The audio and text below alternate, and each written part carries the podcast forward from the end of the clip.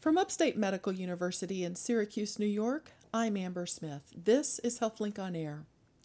Alzheimer's disease is perhaps the best known type of dementia, but there are other types of dementias, and today we will speak about one that's known as FTD. With me in the HealthLink on Air studio is Hannah Phillips. She's a neuroscience PhD candidate working under the supervision of Dr. Wei Dong Yao in the Psychiatry and Behavioral Sciences Department at Upstate. Welcome to HealthLink on Air, Hannah. Hi, thank you so much for having me. So, FTD, I know that stands for frontotemporal lobe dementia. What mm-hmm. can you tell me about this condition? Okay, yeah. Uh, so, frontotemporal dementia, also what we call or refer to as FTD, uh, is the most common presenile form of dementia.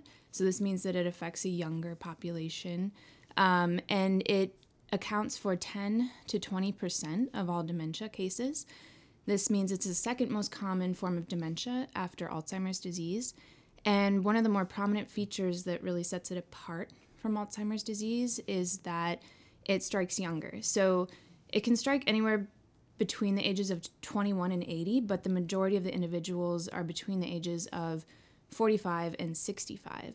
So, um, FTD has a substantially greater impact on work because, as you can imagine, these individuals at the age of 45 are typically still working, um, and their families and a greater economic burden faced by the families compared to Alzheimer's disease.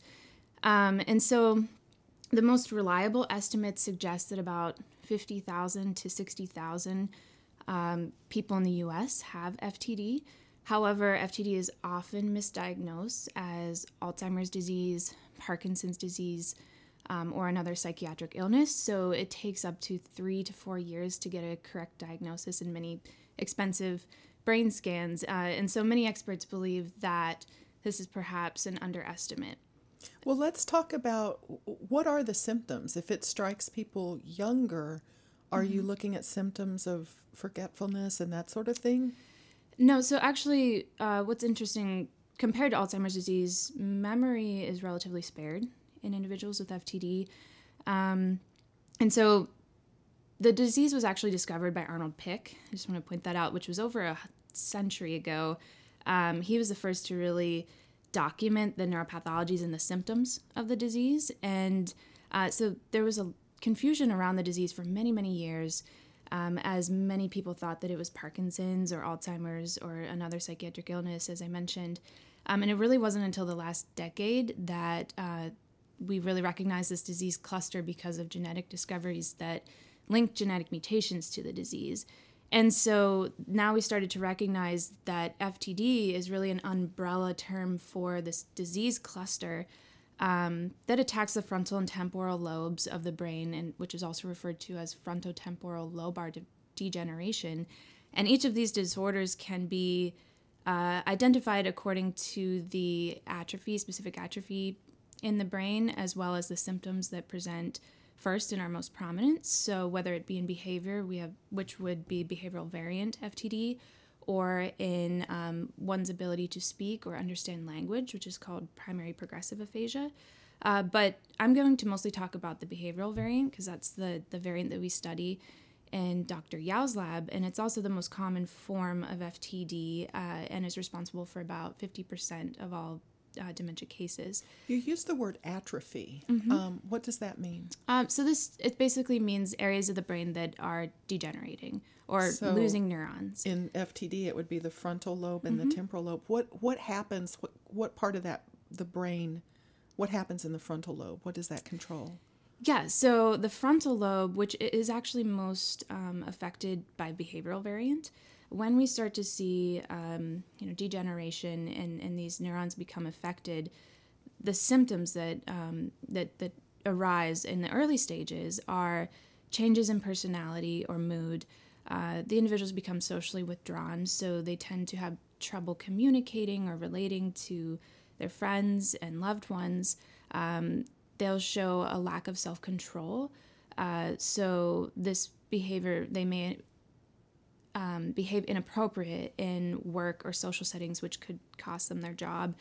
They uh, will show an increase in anxiety, also repetitive compulsive behaviors like clapping or tapping or smacking their lips. And as the disease progresses, you'll start to see um, more significant behaviors such as uh, compulsive overeating, as well as a lack of inhibition and empathy, and um, which it can often lead to dangerous and criminal behavior. And one study I read actually suggested that nearly 60% of um, all patients with FTD may commit a petty or minor crime.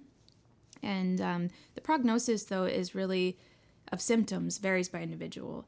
And uh, so it can be anywhere, the, the, the progress of the disease can be anywhere from two to 20 years, but we know that after symptoms arise, it's typically between um, the, the average life expectancy is about 7 to 13 years.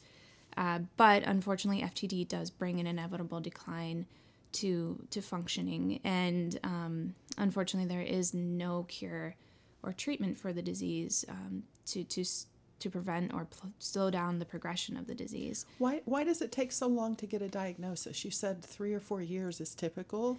Yeah. Um, so as I mentioned, unfortunately, the disease is often misdiagnosed in the early stages um, as you know Parkinson's disease or uh, or some sort of psychiatric illness based on the, the symptoms that are presenting. And so it really wasn't until the past decade, as I mentioned, that you know these genetic discoveries uh, linked mutations to the gene that uh, allowed us to really recognize that this is a disease uh, with a specific subset of symptoms, and this um, and therefore this you know heightened awareness, and now we're starting to get diagnoses faster and more correctly. This is Upstate's HealthLink on Air. I'm your host, Amber Smith. I'm talking with Hannah Phillips. She's a neuroscience PhD candidate working under the supervision of Dr. Weidong Yao in the Psychiatry and Behavioral Sciences Department at Upstate, and we're talking about frontal temporal lobe dementia. I wanted to ask you about the connection between FTD and ALS um, or Lou Gehrig's disease. You found a connection mm-hmm. between those diseases? Yeah. Um, so, as I've mentioned, uh, the disease often presents motor symptoms. And so, well, ALS, just to introduce, is, is another uh, neurodegenerative disease that attacks the upper and, and lower motor neurons and hijacks the brain's ability to initiate and control muscle movement. And so, um, you know, over a century now, dating back to like Arnold Pick, when he first started uh, documenting patients, he noticed that patients presenting dementia like symptoms often present motor symptoms. And so, um, it, but it wasn't really until the last decade that uh, an important genetic discovery found that there is actually a genetic link between the two diseases. And um, so they revealed that this mutation in a gene called the C9 ORF72 gene uh, and that specific mutation um, is a G4C2 hexanucleotide repeat expansion. Uh, but this this mutation can cause both FTD, ALS, and FTD with ALS. Uh, and so it wasn't until you know this discovery, which really transformed this long um, held belief that ALS is purely a movement disorder and FTD is purely a cognitive or behavioral form of dementia. And so, in fact, now we know that nearly half of all patients who are diagnosed with ALS will present some um, behavioral or cognitive decline that is similar to FTD, and vice versa. Patients diagnosed, about 30% of patients diagnosed with FTD will present uh, motor symptoms uh, consistent with ALS. And so, so we can, you know, we can say that FTD and ALS are um, over share common overlap clinically, uh, genetically, and pathologically. And uh, we've since found that the C9 ORF72 mutation is actually the most common uh, hereditary or familial cause of FTD, ALS, and FTD with ALS. Yeah. Well, tell me how you got started studying frontal temporal lobe dementia. Yeah. Um, so um, basically, I'm gonna I'm gonna go back just a little bit and talk about um, you know what is unknown about FTD, which is what kind of clued us into where we you know where our research went. Um, so the disease causing mechanisms uh, for at all levels, from cellular to synaptic to neural circuits, uh, are largely unknown, and there is no cure for the disease. So and this is mostly because uh, we didn't really have a strong grasp on the genetics of the disease until the, really the last decade. And so now we know that nearly 40% of individuals with FTD have a family history. So that would include at least one family member that's been diagnosed with a neurodegenerative disease. And so we call this familial or hereditary disease. And we've also found, researchers have revealed that there are three genes that uh, account for the majority of these familial FTD cases. Uh, and that is the C9orf72 gene, a progranulin gene, and another gene uh, called the microtubule associated tau protein. And as I mentioned, the C9orf72 gene is the most common uh, familial cause or hereditary cause of FTD and ALS. So, um, each of these disease associated genes have been a huge interest in the past decade to try to understand what causes FTD. And in our lab, we're focused on the most common of the three, which is the C9orf72 gene. And so, um, you know, following the genetic discoveries, this allowed researchers to develop models to study the disease, uh, namely mouse models uh, that have been essential to trying to understand the disease causing mechanisms. And we have adopted a particularly unique mouse model from our collaborators that harbor these C9 or 7-2 associated mutations. And they not only recapitulate the neuropathologies of the disease and show neuronal loss or neurodegeneration, but what makes them unique from other mouse models that have been created is that they actually mimic the clinical symptoms of C9 FTD ALS. So they've been really exciting to work with. Um, and our collaborators have shown that at six months old, they show an increase in activity, anxiety, uh, a decrease in sociability, and as well as uh, significant impairments in motor coordination. So you're exploring. We still really don't know what causes exactly. So yeah, really... so that's where it starts is trying to understand these disease-causing mechanisms, and so um, you know first comes you know the genetics and then these models that are very useful to try to understand the, the mechanisms and so as i mentioned we're using a very interesting unique model um, and now to go into a little bit of what i've found uh, using this model i found that uh, as the animals age so at about 10 to 14 months old which is equivalent to um, 45 to 50 years old in, in a human the mice develop severe behavioral deficits similar to mid to late stage disease. Uh, and so this includes uh, compulsive overeating, increased risk taking behaviors. Uh, they show severe behavioral de- or social deficits uh, and a loss of empathy like behavior. And so, what we wanted to do next was really try to understand the neurophysiological basis underlying the loss of these behaviors associated with the disease, or in other words, how the disease affects neurons or brain circuits that are essential for driving the behaviors like sociability or empathy that are lost in the disease or in patients with FTD. And so um, we are uh, honing in on a specific subset of neurons in what's called the prefrontal cortex, which is a part of the frontal lobe that's affected. Um, and these um, we, we know from previous literature and studies that this area of the brain is important for behaviors like sociability and empathy that are lost in patients with FTD. And so um, we also know from neuroimaging studies that this there's a specific atrophy in this region of the brain. And um, so what we do is we use a technique called electrophysiology. And this allows us to take an electrode or a very, very, very fine probe and we poke it into individual diseased neurons and we can listen, so to speak, to their electrical activity.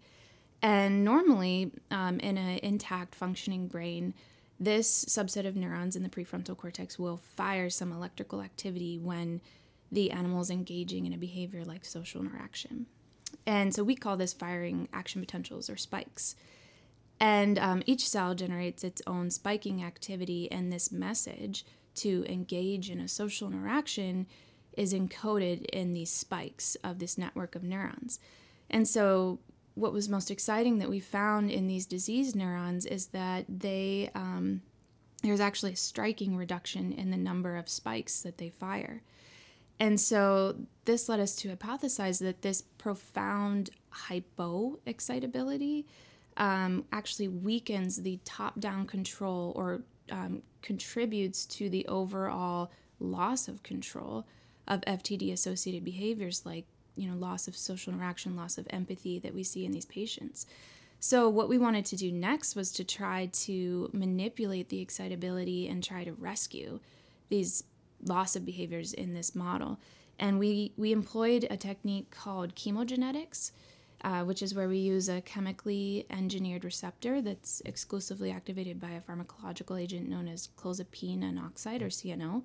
And we deliver this um, systemically or via microinfusion pump directly to the brain.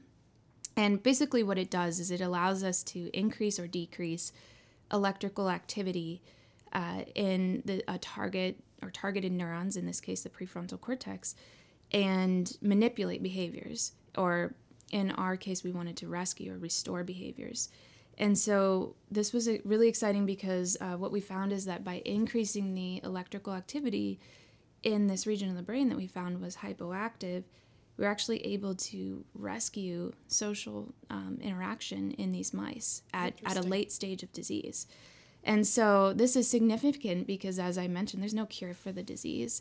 And um, so this is these results are important because they shed light on a potentially novel therapeutic um, approach or intervention to prevent or slow down the progression of the disease. Well, this is encouraging work. I wanna, yeah. I want to thank uh, Hannah Phillips, a doctoral student at Upstate. Of course. I'm Amber Smith for Upstate's podcast and talk show, HealthLink on Air.